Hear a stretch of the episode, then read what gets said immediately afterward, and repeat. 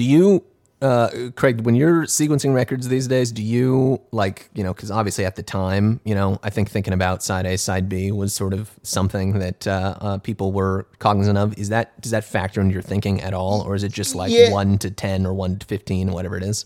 Because of my age, I think I'll always sequence to LP, you know? Oh, yeah. And I think it's also just, it's convenient in some way. I mean, it's just how I think about things. So it's like, it kind of gives you that, you know, you get to kind of close out a side. So you think about that, and then you get how are we gonna open side two, you know? It's there's all these I don't know, it almost makes it more fun. It definitely makes it more fun.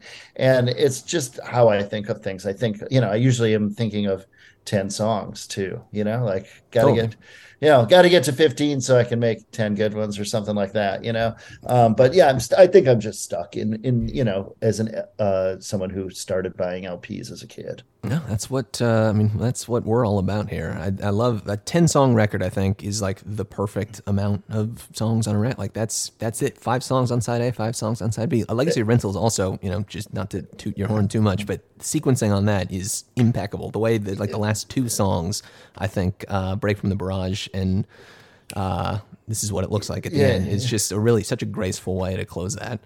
I think it's like I don't know. There's something lucky in some way that so many people are listening to it again on vinyl.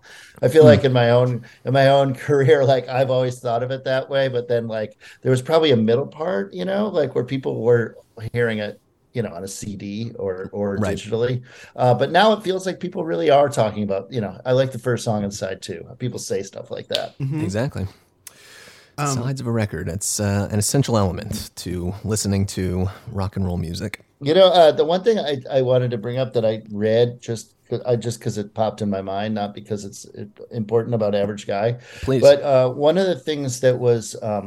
Quine did was tune down a full step. So if Lou was in G, Quine would be playing an A, and he just thought the strings would kind of ring nicely and uniquely, you know, by doing that. And that was just something he came up with too, that he wanted to try. And he said, I think he said that's how it is on the whole record. He just was tuned slightly, you know, just down, just for a different chiming, a little bit lower than Lou. Yeah, I mean the way that the two of them I think interlock with one another as guitarists on this record is kind of the story, or one of the stories of this album, and one of the most, you know, exciting parts of listening to it.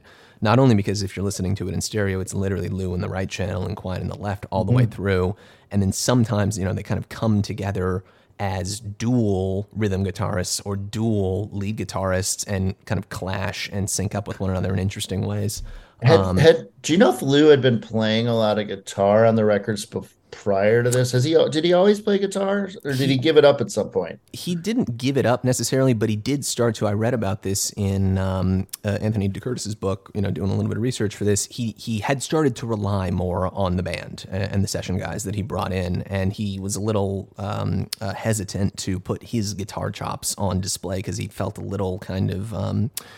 insecure in his ability as a virtuosic guitarist. And that was also another thing that Quine did, was tell him, you're a fucking incredible guitarist, you kick ass, because Quine was a huge Velvet Underground head from way back in the day. He'd followed them around and made his own bootleg tapes and shit, and that came out as a bootleg record, you know, a couple of years ago, the Quine tapes or something like that.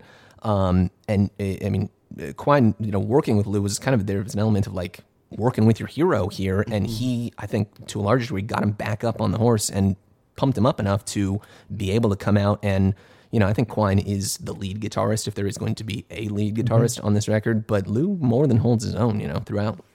I did see Lou in the 90s sometime live, and there was a lot of guitar, a lot of live guitar solos. There was a lot of guitar playing.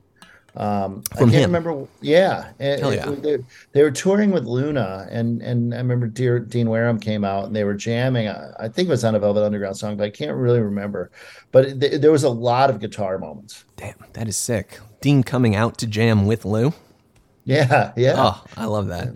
Yeah, he didn't mention that when he was on. Yeah, we had Dean on a couple months ago to talk Loaded, and we talked to him about Luna opening for the Velvets on their like European reunion tour from '93. But he didn't mention that he himself got up on stage and played with. Yeah. I guess that was just Lou solo. You saw him. Yeah, and yeah. I don't think I'm making this up. No, there's. We'll ask Dean about it. I'm sure he would remember. There's that picture of him and Lori, and it's Dean, Lou, and Lori, like all after a show, I believe. So it might have been that show. I believe it was at the Orpheum Theater in Minneapolis. It might have been the State Theater, but I'm almost positive it was Orpheum. Hell yeah. Well, we'll ask Dean about it next time we wrangle him onto the show. Yeah, please do. And if you, for some reason, don't know Quine and his discography, I mean, he also, most famously, at least to me, and I'm sure many others, was on Richard Hell and the Voidoids, Blank Generation, and Richard Hell's Destiny Street. These are, major records for myself and many others, but you listen to Blank Generation. Like I think it was probably my first exposure to his music and his playing. I mean, classic. And then later they did that very big the Matthew Sweet record, Girlfriend. I think he played on, right? I want to love somebody. I hear you need somebody to love. Oh, I want to love somebody.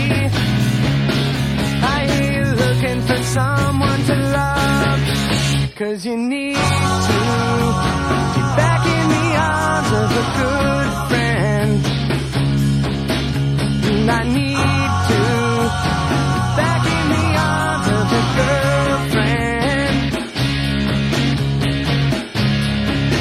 arms of a girlfriend. And which was a big alt rock record in the probably, I guess it was probably when I was in college. Early 90s maybe, and seemed to get I think both him, am I right in thinking both him and Richard Lloyd played on that? Yes. Wow. I didn't. Yeah. Yeah, that's a hell of a I will confess Matthew Sweet is someone that I'm aware of the name, but I have like virtually zero kind of familiarity with his lyric. Evan and I were texting with our buddy Stephen Hyden about this, doing this podcast earlier today, and he mentioned that same record, and I had never heard of it, but it's like fucking tip top of my list to listen to at this point because I mean Lloyd and Quine together in the like early 90s or something behind some sort of alt rock singer like that signed me up. Great. It's a cool record. It's like, I don't really know that much about his other part of his catalog, but that record's pretty cool. Certainly the guitar playing is. Hell yeah. Presumably Average Guys everywhere. Loved that album. Average Guys with 98.2 degree body temperatures, which is a little lower than average, actually, if you think about it. Guys, are you a medical doctor, Ian? 98.6. Come on. Okay. I have a nurse in the house, and what's the average? My partner Angie, as a nurse, and she, during COVID when we were taking our temperatures a lot, hypochondriac, she says it's generally a little lower than 98.6. Well, all right, I guess Lou knew better than I did. That's right. I shouldn't be surprised. Paging Dr. Reed. Exactly. He's got big liver and hurts to the touch. He's worried about taxes. He's no criminal or reverend cripple from the right. He's just an average guy. The guitar riff on this is also just like so much fucking fun. Average guy. I'm just your average guy. I'm just your average guy. I'm just your average guy. The version of this that they get on the Live in Italy record a couple years later, where it's kind of sped up like at 1.5 times or something, is just such a beautiful kind of groove.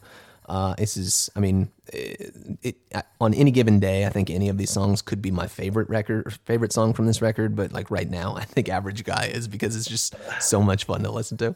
On that note, I would say if your liver hurts to the touch, you are not in average health.